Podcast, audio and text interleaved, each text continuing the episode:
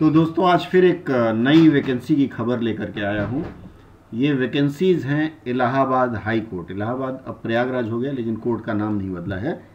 ये Allahabad high court की vacancies हैं और ये वैकेंसीज़ हैं असिस्टेंट रिव्यू ऑफिसर और साथ में रिव्यू ऑफिसर दोनों की रिक्रूटमेंट हैं 2021 का। इसके साथ ही इसमें कंप्यूटर ऑपरेटर की भी पोस्ट आए हैं लेकिन अभी हम बात करेंगे असिस्टेंट रिव्यू ऑफिसर और रिव्यू ऑफिसर की पोस्ट की। जाइएगा नहीं वीडियो अंत तक देखिएगा, क्योंकि मैं इसमें आपसे चर्चा करूँगा वैकेंसीज के बारे में, उसके सिलेबस के बारे में, और जाते जाते उसकी तैयारी के बारे में। जो रिव्यू ऑफिसर की पोस्ट हैं, वो है लेवल एट में। लेवल एट का मतलब होता है सैंतालीस हज़ार छः सौ रुपये आपका बेसिक सैलरी और आगे बढ़ कर के वो एक लाख इक्यावन हज़ार एक सौ रुपये तक जाएगा। बाकी इसमें D A H R A वगैरह काफ़ी बढ़ता है तो सैंतालीस हज़ार अगर है तो इसमें आप जोड़ लीजिए पंद्रह हज़ार रुपया और एक्स्ट्रा बनता है। इसके कुल छियालीस पोस्ट हैं और उसके बाद असिस्टेंट रिव्यू ऑफिसर ये लेवल सेवन का है। लेवल सेवन का मतलब होता है छियालीस सौ ग्रेड पे और इसके साढ़े तीन सौ पद आए हुए हैं। इसके लिए आयु सीमा रखी गई है। मिनिमम एज 21 साल का आपको होना होगा और फिर मैक्सिमम उम्र 35 साल, अर्थात एक सात 2021 एक जुलाई 2021 को 35 साल तक आपकी आयु हो। रिलैक्सेशन भी इसमें दिया गया है, पाँच वर्ष का। S C, S T, O B C और स्किल्ड स्पोर्ट्स मैन है, उनको पाँच साल का दिया गया है। एक सर्विसमैन जो है, पूर्व सैनिक, उनकी जो भी नौकरी हुई है, उसको माइनस करके plus three years ex serviceman सभी जानते हैं कि यह फार्मूला कैसे कैलकुलेट किया जाता है। अब आते हैं इसके क्वालिफिकेशन में। क्वालिफिकेशन इसके लिए मांगा गया है। पहला मांगा गया bachelors degree of a university अर्थात आप ग्रेजुएट होना चाहिए। उसके बाद और लिखा हुआ है। अगर आप ग्रेजुएट नहीं हैं तो qualification recognise as equivalent thereto अर्थात आपकी डिग्री ग्रेजुएट के बराबर हो। मैं बता दूँ एक्स सर्विसमैन जो सार्जेंट रैंक एयरफोर्स के पेटी ऑफिसर नेवी के और फिर आर्मी के हवलदार होते हैं उन्हें भी ग्रेजुएट के इक्वलेंट माना जाता है, भारत सरकार के पत्रों के अनुसार तो वो भी इस पद के लिए आवेदन कर सकते हैं। उसके बाद मांगा गया है डिप्लोमा या डिग्री इन कंप्यूटर साइंस होना चाहिए। कहाँ से होना चाहिए? वो एक रिकॉग्नाइज मान्यता प्राप्त संस्थान हो या कोई विश्वविद्यालय हो, वहाँ से होना चाहिए। अगर यह डिप्लोमा नहीं है तो तो कहता है ओ लेवल सर्टिफिकेट होना चाहिए, जो N I E L E T या D O E A C C society के द्वारा दी गई हो, या फिर C C C triple C certificate in computer science from recognise institute established by law in India अर्थात आपके पास कंप्यूटर साइंस में होना चाहिए सी सी सी सर्टिफिकेट और इसके साथ क्या चाहिए? इसके साथ चाहिए minimum typing speed 25 words per minute मतलब अगर आप कंप्यूटर पे 25 शब्द प्रति मिनट के हिसाब से टाइप कर सकते हैं तो आपकी पात्रता बनती है। अब इसकी फ़ी भी देख लेते हैं। फ़ी थोड़ी सी महँगी है। रिव्यू ऑफिसर के लिए जनरल और ओबीसी कैंडिडेट को आठ सौ रुपया भरना पड़ेगा। एस सी जो उत्तर प्रदेश के हैं, बाहर वालों के लिए नहीं, वो छः सौ रुपया भरेंगे दोनों पदों के लिए। अब एग्ज़ाम पैटर्न की चर्चा कर ली जाए। एग्ज़ाम पैटर्न होगा पार्ट वन, पार्ट टू, और इसके बाद इंटरव्यू नहीं होगा। पार्ट वन में क्या होगा? सिंगल स्टेज एग्जामिनेशन होगा दो पार्ट में। क्या क्या है?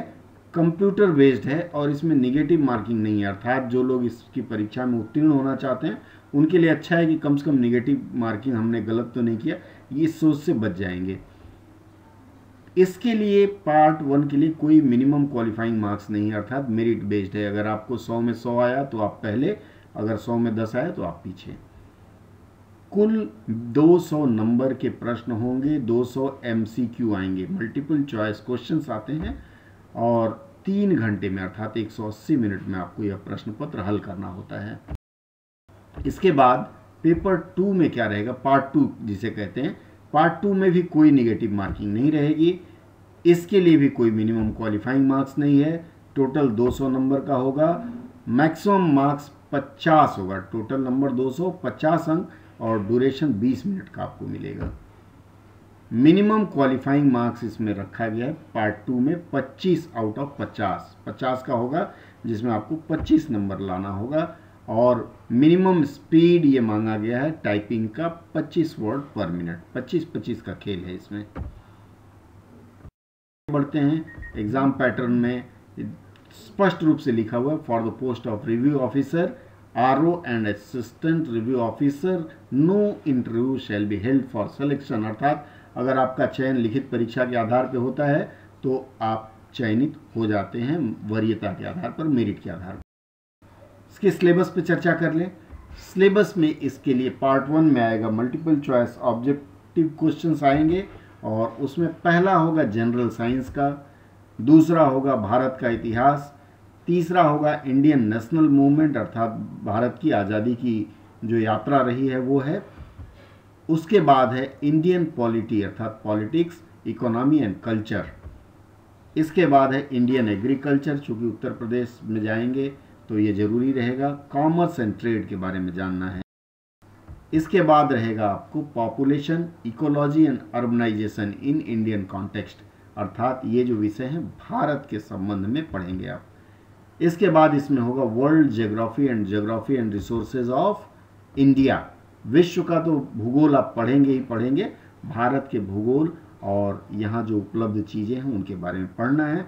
उसके बाद आएगा current national and international important event जो भी वर्तमान हो रहे हैं, जैसे ओलंपिक का हुआ, या इस तरह की चीज़ें एक डेढ़ साल का वो पढ़ सकते हैं आप।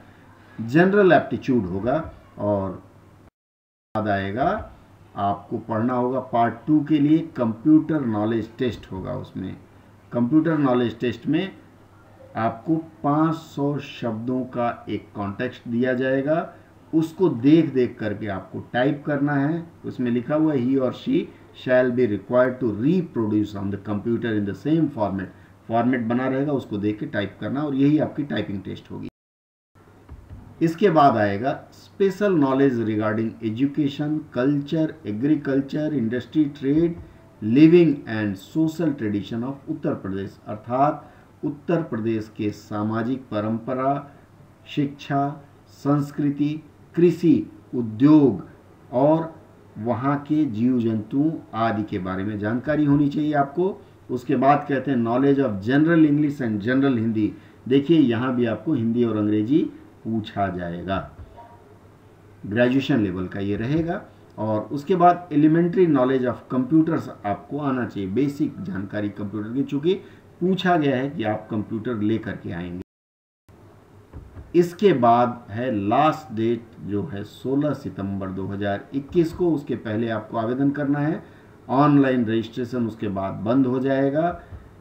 इसकी वेबसाइट है recruitment dot N T A dot N I C dot in दूसरी वेबसाइट है W W W dot Allahabad high court dot in in दोनों वेबसाइट पे आपको सारी जानकारी मिल जाएगी। एन टी ए की वेबसाइट पर जाकर आपको फॉर्म भरना है।